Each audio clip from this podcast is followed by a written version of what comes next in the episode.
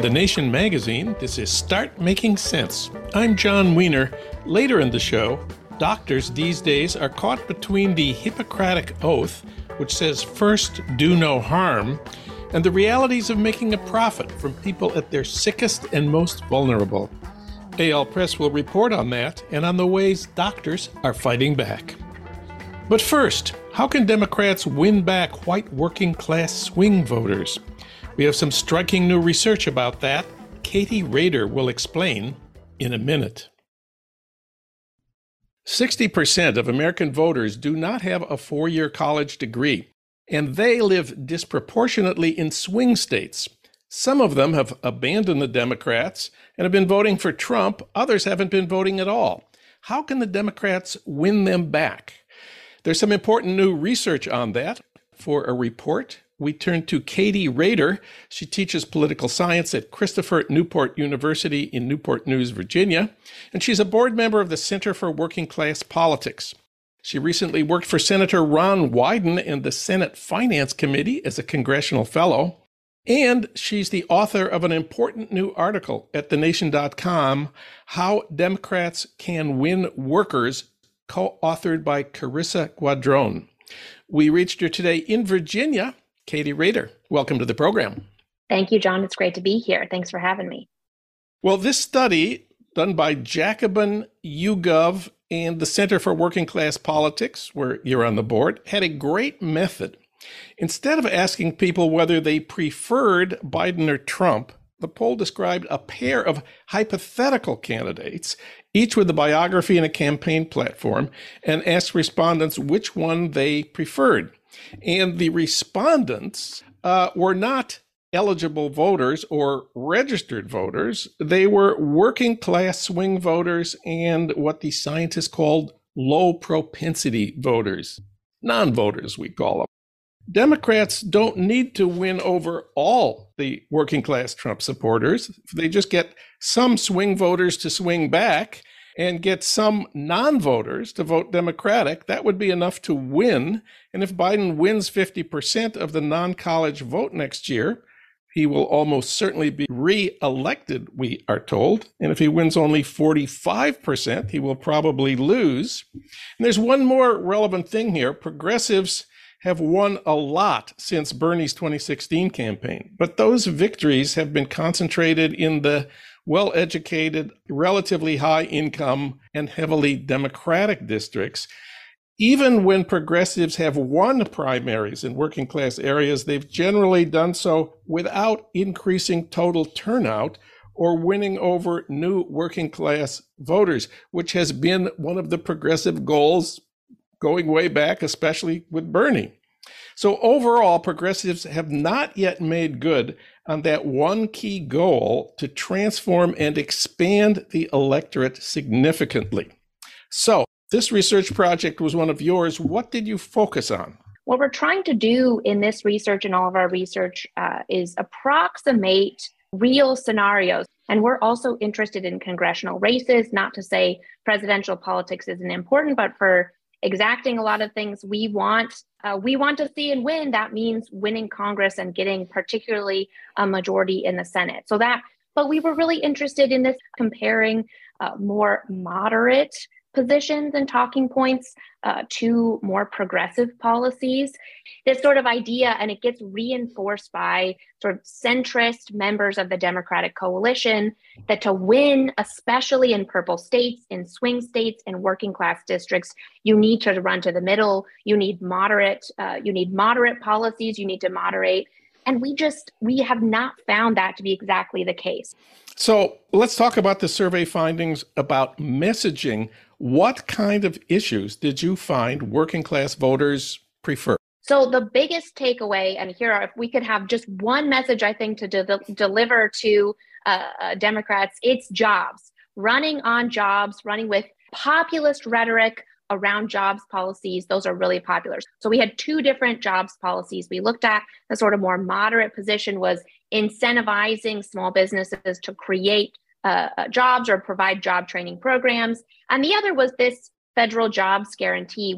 Now, both of those, those jobs policies across everything we looked at, we had another list of economic policies, we had some social policies. It was those jobs policies that were most popular. Uh, both that moderate and progressive position uh, were popular across the board.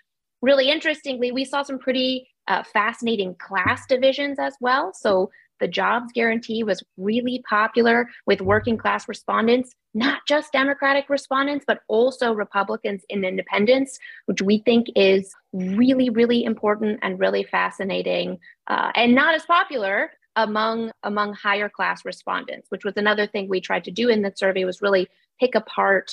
Uh, pick apart and look at the class profile of, uh, of respondents and capture that in different ways. So, a federal jobs guarantee you found to be kind of the number one issue that appealed to working class swing voters and working class low propensity voters. But don't Democrats already know the power of jobs as an issue? Don't most Democrats run on jobs? You might think so, but if we are looking at candidates, what they said, particularly in 2022 primaries, only about 18% really talk about jobs in a concrete way.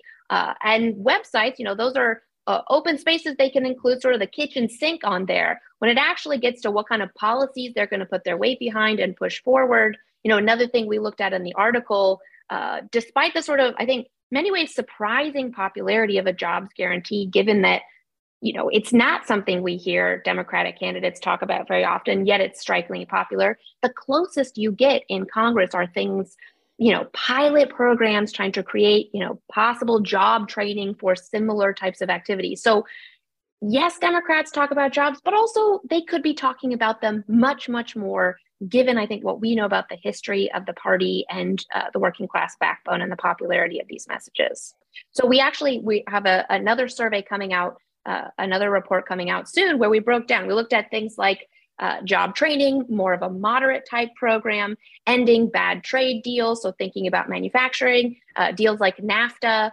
uh, $15 uh, minimum wage, looking at sort of the package of policies included in the, uh, the PRO Act, so the right to unionize, increase protections for gig workers.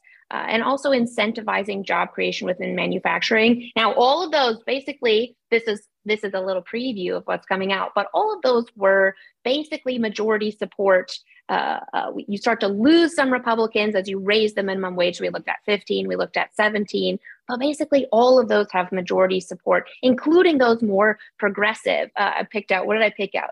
Uh, uh, providing more protections for gig workers. That was in the 60s, uh, between 60 and 70% support mm. among Democrats and Republicans. So Democrats don't talk about it enough, and they could talk about it more and in very concrete terms that appeal to work to uh, uh, particularly working class voters.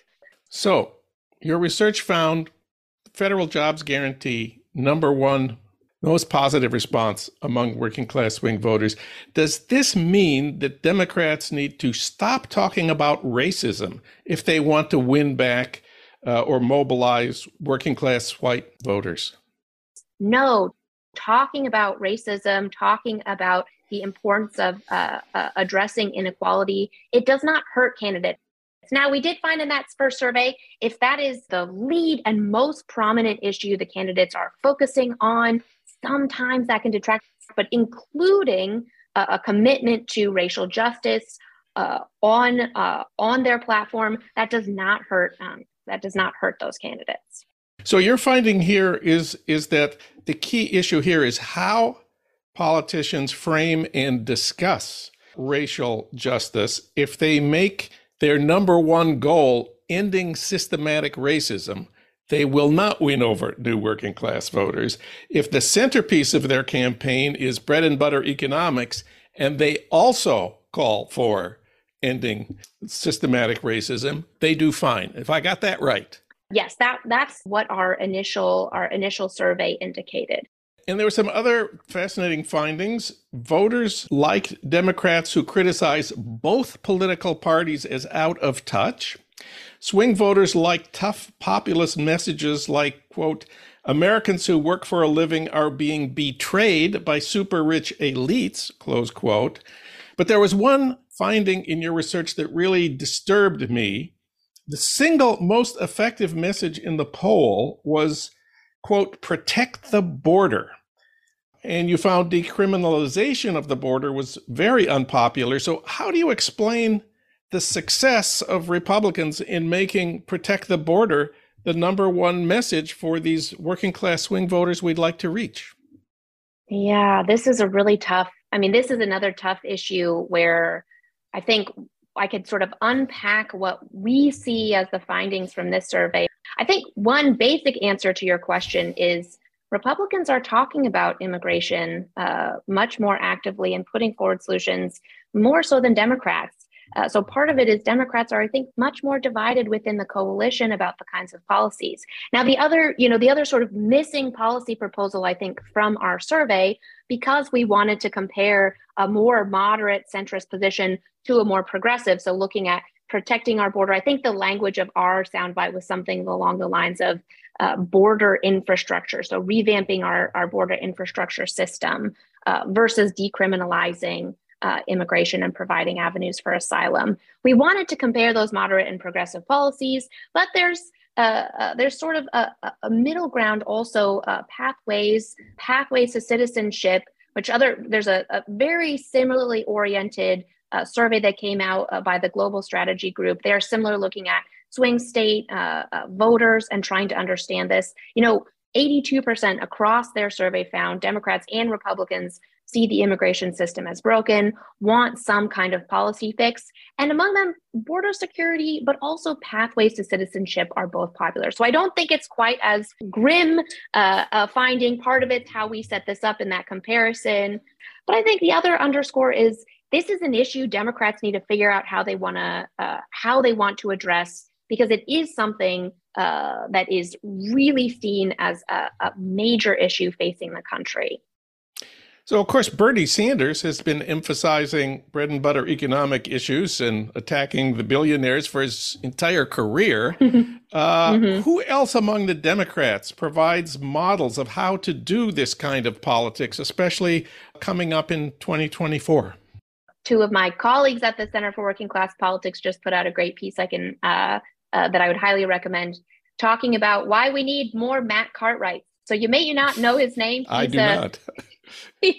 I know a little bit because I lived in Philly. He's a, a member of the House of Representatives from Scranton, Pennsylvania, and he now, you know, he has now won a Democratic seat in a, a, a pretty heavily Trump district for the last two election cycles.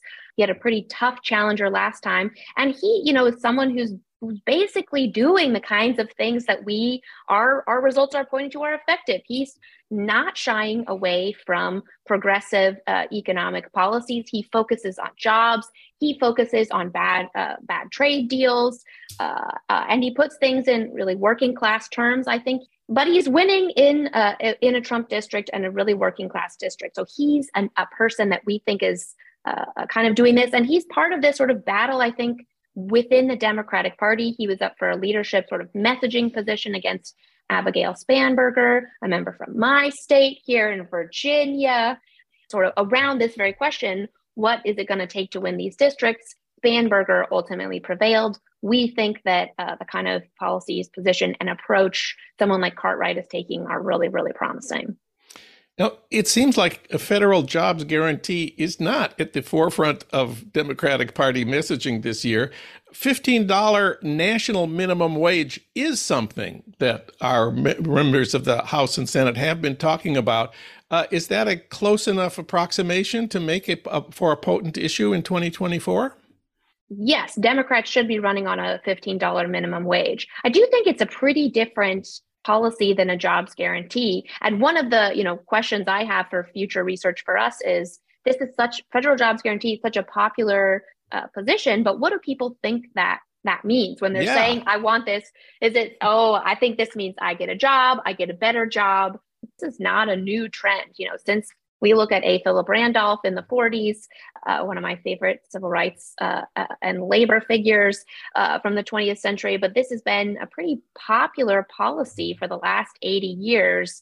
Uh, but I don't think we have a good idea of what uh, people think that means. But basically, uh, a guarantee of a job, a job that uh, is with dignity, provides you with a living wage. So, yeah, seeing the $15 minimum wage as a piece of that, absolutely. There's one other person on the political scene who has been talking the kind of talk you recommend, and that's Joe Biden. He always emphasizes his working class background in Scranton, and uh, he spoke at the AFL CIO convention in Philadelphia last week. Uh, here's a few quotes Wall Street didn't build America, you did. And he added if the investment bankers of this country went on strike tomorrow, no one would notice. But if you didn't show up for work tomorrow, the whole country would come to a grinding halt. So tell me, who matters more in America? Close quote, Joe Biden. And then he added, now Republicans are coming for your jobs. They're coming for your future. So it seems like Biden kind of understands what your group has been talking about. He definitely does. Uh, that I think that's some of the language that we would see, and I think there's lots of ways that for us on uh, progressives, us on the left, Biden has been uh, a surprise in some really good ways, considering what we were uh, we may have been expecting. Now, I will say though, you know, we have examples from the last six months too. He did, you know, sort of weigh in and strong arm Congress into forcing uh, a deal uh, and basically breaking a strike among railway workers who were, you know, among many things, trying to have adequate uh, protections and sick leave. So, you know, yeah, I think there's some ways that that Biden uh, has been uh, uh, refreshing on this front and putting forward that kind of messaging. But then we also have examples, and here's maybe a limitation of our survey too. There's there's messaging, and then there's what happens when candidates are uh, elected to office and where they where they put their political muscle and their political weight. Katie Rader's article, How Progressives Can Win Back the Working Class, co authored by Carissa Guadron, appears at thenation.com. Katie, thanks for talking with us today. Thanks so much, Jon. Great to be here. When you need mealtime inspiration, it's worth shopping Kroger, where you'll find over 30,000 mouthwatering choices that excite your inner foodie. And no matter what tasty choice you make, you'll enjoy our everyday low prices, plus extra ways to save, like digital coupons worth over $600 each week. You can also save up to $1 off per gallon at the pump with fuel points. More savings and more inspiring flavors make shopping Kroger worth it every time. Kroger, fresh for everyone. Fuel restrictions apply. You know how to book flights and hotels. All you're missing is a tool to plan the travel experiences you'll have once you arrive. That's why you need Viator. Book guided tours, activities, excursions, and more in one place to make your trip truly unforgettable. Viator has over 300,000 travel experiences to choose from Everything from simple tours to extreme adventures and all the niche, interesting stuff in between. So you can plan something that everyone you're traveling with will enjoy. Real traveler reviews give the inside scoop from people who've already been on the experiences you're considering. So you can plan with confidence. Free cancellation helps you plan for the unexpected, and 24 7 customer support means you can travel worry free. Download the Viator app now and use code Viator10 for 10% off your first booking in the app. Find travel experiences for you. Do more with Viator.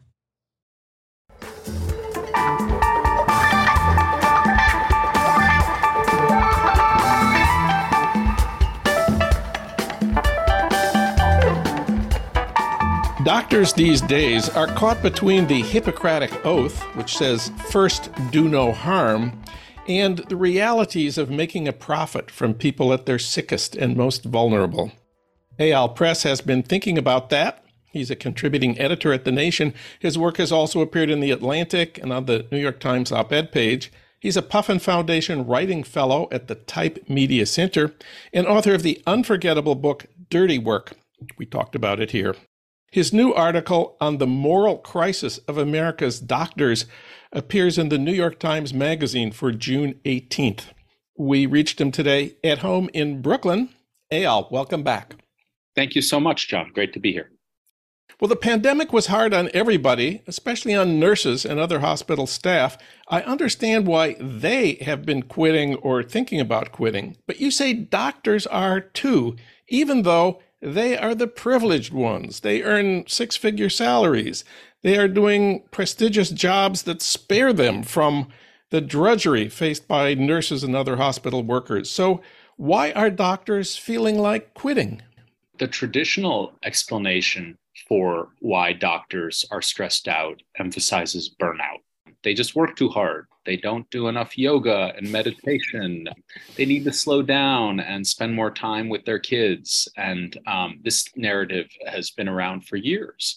And in my article, uh, I suggest a very different answer. And uh, I look at the work of Wendy Dean, a psychiatrist who uh, years ago read a story about a doctor who had committed suicide and was working at the time as a researcher at a, a US Army Medical Center and you know poked around and discovered that the suicide rate among doctors was actually comparable if not higher than that among military veterans that this wow. was actually a widespread problem and um, and she was not convinced by the burnout narrative and what she kept hearing was that the medical system, as constructed, our for profit medical system, makes it increasingly difficult for doctors to care for their patients. There are so many financial stakeholders that get in the way and tell doctors what you can and can't do, which medications you can prescribe, which ones insurance will, will accept or pre approve, how much time to spend with their patients, you know, really kind of micromanaging how they do their jobs. And Dean's conclusion was that the problem is not burnout. The problem is a moral crisis among physicians. And, and, and the term she, she used was moral injury, which is a term that has been used in the context of treating veterans. And, and I use it in Dirty Work, my book. And what it means is it's a wound to the, the soul or to, to a person's sense of self that occurs when they witness or do things that transgress their core values. And soldiers do this all the time, right? In the context of war, they see violence, they sanction or participate in violence uh, that in civilian life would not be accepted. And then they have to live with the aftermath of that. But moral injury is actually much more widespread and capacious, I suggest, in dirty work. That, that anyone who really does a job that requires making ethical compromises on a regular basis, I look at prison guards in the book, I look at uh, slaughterhouse workers, are susceptible as well to moral injury. And I think a case could be made actually that that any employee in any job is susceptible to moral injury if we look closely enough. And actually, it was after Dirty Work appeared that I got a letter from a doctor saying, Have you thought about doctors and how they increasingly find themselves in these compromising situations, even though, as you said in your introduction, they are comparatively privileged, they are well paid, they are not thought of as people who would suffer at all on the job. One preliminary question. You talked about the for profit medical system, but aren't our hospitals run by as nonprofits? That is an illusion that a, a nonprofit hospital might lead you to think. But, you know, when many people go to the emergency room in this country, including at a nonprofit hospital, you know, about a third of emergency departments in the United States at this point, 30, roughly 30%, um, are actually controlled by private equity firms that effectively determine everything from staffing to rate of work and, and reimbursement and how many physicians assistants are used instead of doctors. So you have for profit entities behind the scenes in a lot of these so called nonprofit institutions. I should also say that a nonprofit hospital is still part of a healthcare system in which healthcare is a commodity. And we are not a country that regards healthcare as a right that every citizen is entitled to. So, how you are treated when you come into a hospital, whether it's a for profit hospital like HCA owned or a nonprofit hospital, is still very much a function of whether you have insurance, what that insurance is, what they will reimburse, what they won't reimburse, what they will cover. And doctors are very aware of those things. And if they're not aware of it, they're made aware of it by administrators. And by the way, the, ranks of administrators have b- ballooned in, in recent decades in, in American healthcare. The, the number of doctors has not grown. So we have a system that increasingly is bureaucratic, administrative, and geared towards the bottom line. So you set out to interview doctors about their work, but it turned out many of them said they couldn't speak with you. Why not? Very few of them were willing to be named. Um, and the fear and the reason they, they, they felt this is that um, they are in this corporatized, increasingly corporatized medical system where they don't have the freedom to speak out. Many doctors now sign contracts that actually include provisions saying you can be fired without cause. You will not have due process um, if you are let go. And you know there are cases. I mentioned one of a doctor in Seattle who was fired um, for complaining about the safety protocols during the pandemic. It turned out, by the way, his employer was a private equity firm, uh, and they got rid of him. Doctors also sign non disclosure agreements that forbid them from speaking to the press without permission. I can't tell you the number of doctors I called, and they said, I really want to talk to you, but um, I've got a non disclosure agreement. Can't do it. You say emergency rooms are becoming a profit center for venture capital. Where else are the uh, profit seekers taking over and, and putting the squeeze on in hospitals? Uh, everywhere. We've always had a for-profit system in the in this country uh, when it comes to medical care, but it's accelerated, and and I think we're seeing that everywhere right now. Um, you know, primary care practices that are being bought up by Walmart and CVS um, because uh, there's money to be made in in in Medicaid and uh, reimbursement. And I really don't think there's a corner of the medical system that hasn't been touched by this. One of the key historical transformations that has happened is that in the past, doctors tended to work, the majority of them, in private practices where the hours and the terms of employment, the conditions of employment were controlled by the physicians, right? They ran the practice. But uh, 70% of physicians now work for these large hospital systems or corporate entities where they are told this is how you will work and where their productivity is tracked on an hourly basis um, and when where they have increasingly to fill out electronic medical records emrs um, on every patient that comes through. Now emrs initially that that changed by the way uh, can be traced back to the obama administration the idea was, oh, let's make the whole system much more easily interconnected. We'll have these electronic records. One, one hospital can transfer them to another. It will be easier for the patient, better for the provider. What's wrong with that, right? Well, what's wrong with it is that increasingly, when you talk to physicians, they feel the EMR has become a cash register bit, that it's all about codes and billing and what you fill out, which determines how much you're reimbursed.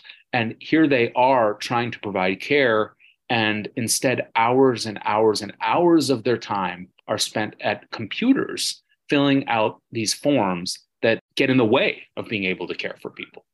Some doctors are contemplating how to resist this system, especially young doctors. In the past year, there have been some striking developments on this front. Medical residents, for the first time, voted to form a union. I think Stanford was the first, and now the Penn hospitals in Philadelphia have become the second. So tell us about unionization among residents and interns. You know, residents have always been overworked and underpaid and feel exploited. This is not new. But in the past, I think they said to themselves, well, okay, we'll eventually become attendings we'll then form we'll we'll we'll go and work in private practices. Our lives will be easier. And so why do we need a union? Well residents today are seeing things differently. And the ones i spoke to talked about how they see themselves as workers as people who are going to not be controlling the terms of their employment. And how are they going to fight back uh, against conditions they feel get in the way of their ability to really provide humane care and they're taking a page from nurses uh, who you know are more working class have large un- unions like national nurses united and saying you know they will stand in front of a hospital and, and form a picket line when you know staffing ratios are cut or when um, you know they don't have time they feel to care for all the patients they're supposed to be seeing. And here we are as residents and they are warming to the idea of collective representation to to basically wrest back power. And and and implicit in that is that they actually do see themselves as workers, not as people who are above working people. In the second front of this fight that you document is the fight underway in a few places against private equity taking over doctors' practices. Learned from your piece that California has a law that prohibits non medical corporations from controlling the delivery of health services. And I understand that this is being tested in court. Right now, there's a lawsuit against something called Envision Healthcare. Envision Healthcare, I looked it up on the internet. They describe themselves as a group of physicians delivering care to more than 29 million patients each year in diverse communities across the United States. What is Envision Healthcare and who is suing them in California? The Association of Emergency Medi- Medical Doctors um, is suing them. And the, the, the suit alleges and argues that the idea that this is doctors who, who own and control Envision is really just uh, a facade that uh, the people who really own and control Envision are investors and it's private equity. Um, Kravis, Kohlberg, and Roberts in particular. They are, yes. KKR in particular. Blackstone, by the way, is also very heavily involved in the same corner of the healthcare industry through Team Health. It's really insidious because what happens is the doctors are indeed on paper the owners of these practices, but they don't actually control the terms under which the physicians are, are, are delivering the care, right? That's in Envision's hands, that's in the corporation's hands. And it's a very clever way to circumvent that law you mentioned that says we should not have a non medical corporation interfering, getting in between the patient and the medical provider, right? That would introduce the possibility of exploitation, profiteering, abuse, false billing, all the other things that we know pervade our medical system. And so this suit is really important. If they win in California, it could have ramifications elsewhere. The California lawsuit pits the American Academy of Emergency Medicine as the plaintiffs uh, against Envision Healthcare. The latest on this is that a few weeks ago, Envision declared bankruptcy uh, they have $7.7 billion in debt. How is it possible for a bunch of doctors to owe $7.7 billion? It's a, a perfect highlight of why this is so dangerous. This is not about providing better care to patients. This is business uh, for Envision, for KKR, for Blackstone. Why is private equity interested in emergency medicine? Why? Well, profits, money. Um, you know, Robert McNamara of the AAEM, uh, who, who wrote a paper showing that that they were getting 22% profits on average wow. in the emergency medical practices where they were in control. Think about that a 22% profit on emergency care. One other thing about this Envision lawsuit I wanted to uh, ask you about they claim the reason they are unable to service their debt is because the insurance companies have been denying their claims for emergency care. They blame especially their largest health insurance payer, United Healthcare. And in their lawsuit, they say United Healthcare, quote, puts profits above all else, close quote. How about that? Wonderful. That's a great quote. And, and it really, it captures the kind of Orwellian situation we're in. By the way, they're not wrong about the, the insurance companies, but the people who ultimately lose in this are the patients and the providers. So we have doctors forming unions, we have doctors' organizations suing to, to get private corporations out of medical staffing. And there's one other front you talk about direct care medical practice. Tell us about that. Yeah, I mean, so it's this model of care that has been growing in popularity among doctors who are fed up with having to deal with all these corporate middlemen. So I wrote about a rheumatologist um, who just started practicing. This was in Ohio, and hearing patients say, you know, why did that cost $7,000? You know, it was a blood infusion. Uh, we've all gotten those bills, right? We've all gotten those bills. She went to some administrators. She was shocked and, and really upset about, about the kinds of bills her patients were getting and complaining about. And they said to her, well, as long as the patient has insurance, it's not our business. Don't, don't, don't worry about it. And she thought to herself, whose business is it if not ours? And she got so tired of it that she eventually left the practice and formed a direct primary specialty practice in rheumatology. And basically, that means she deals directly with the patient, ordering tests, ordering uh, imagery, uh, you know, an MRI, for example, on a patient that I observed her uh, treating, um, and doing it directly rather than going through the corporations that take huge profits along the way. Now, I should say, direct primary care is not a panacea. It is not. It is not going to cure all the problems of our healthcare system.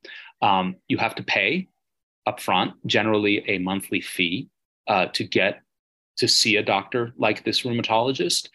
For people without the means, and now it's it's often a modest fee, but a modest fee for someone who doesn't have a steady income is still a fee. Um, and so, you know, it's it's not gonna gonna solve everything. It doesn't serve everyone. It's also hard for these practices to attract patients because you know I, I saw one such practice that really looked like uh, you know uh, basically an examination table in a tiny room. Um, and it was a medical practice that, that, you know, one of these direct care practices. But it does tell you something that doctors are gravitating towards this because they're so sick and tired of all of these headaches. And I think that's an interesting kind of turning point as well. We know that patients are not well served in our system. We know, particularly if they're poor, particularly if they're, you know, in, in less um, privileged situations we know that that that the patients suffer. I think it's somewhat new to realize, wow, the providers are suffering as well. Because traditionally, and, and you know, since World War II, the AMA and, and organized medicine has really adapted to the commercial ethos that pervades our medical system, fought against single payer health plans, um, seemed perfectly happy with the system we have, we had. But it's it's really striking that the model is now forcing doctors to come to terms with the fact that there's another group of people who are being exploited, and it's them. One last question about your article on the moral crisis of American doctors. A lot of people told me you got to read this article. What kind of response have you gotten? It's really been pretty amazing. Um, I I didn't know how folks would react. I thought, you know, okay, some doctors are going to push back at this.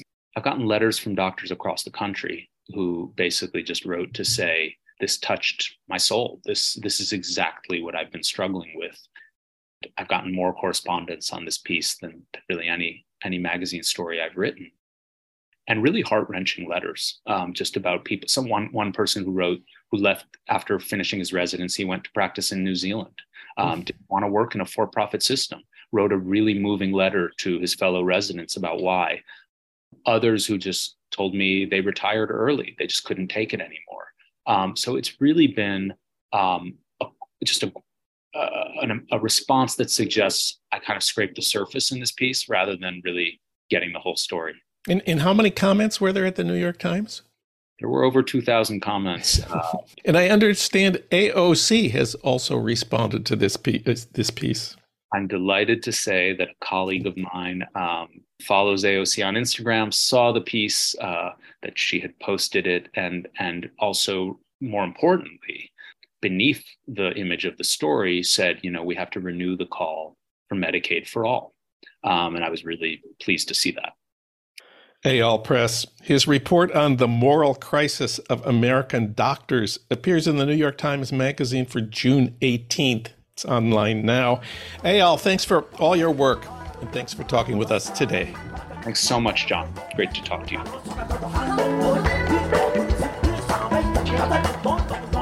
Start Making Sense, a podcast from The Nation magazine, is co produced by the LA Review of Books and recorded in Los Angeles at our Blythe Avenue studios. Renee Reynolds is our associate producer. Alan Minsky is our producer. Ludwig Hurtado is our executive producer. Didi Guttenplan is editor of The Nation, Bhaskar Sunkara is president of The Nation, and Katrina vanden Heuvel is publisher and editorial director of The Nation. Our theme music is from Barcelona Afrobeat, licensed by Creative Commons. You can find out more about Start Making Sense at thenation.com and subscribe to Start Making Sense on Apple Podcasts or wherever you get your podcasts. I'm Jon Wiener. Thanks for listening.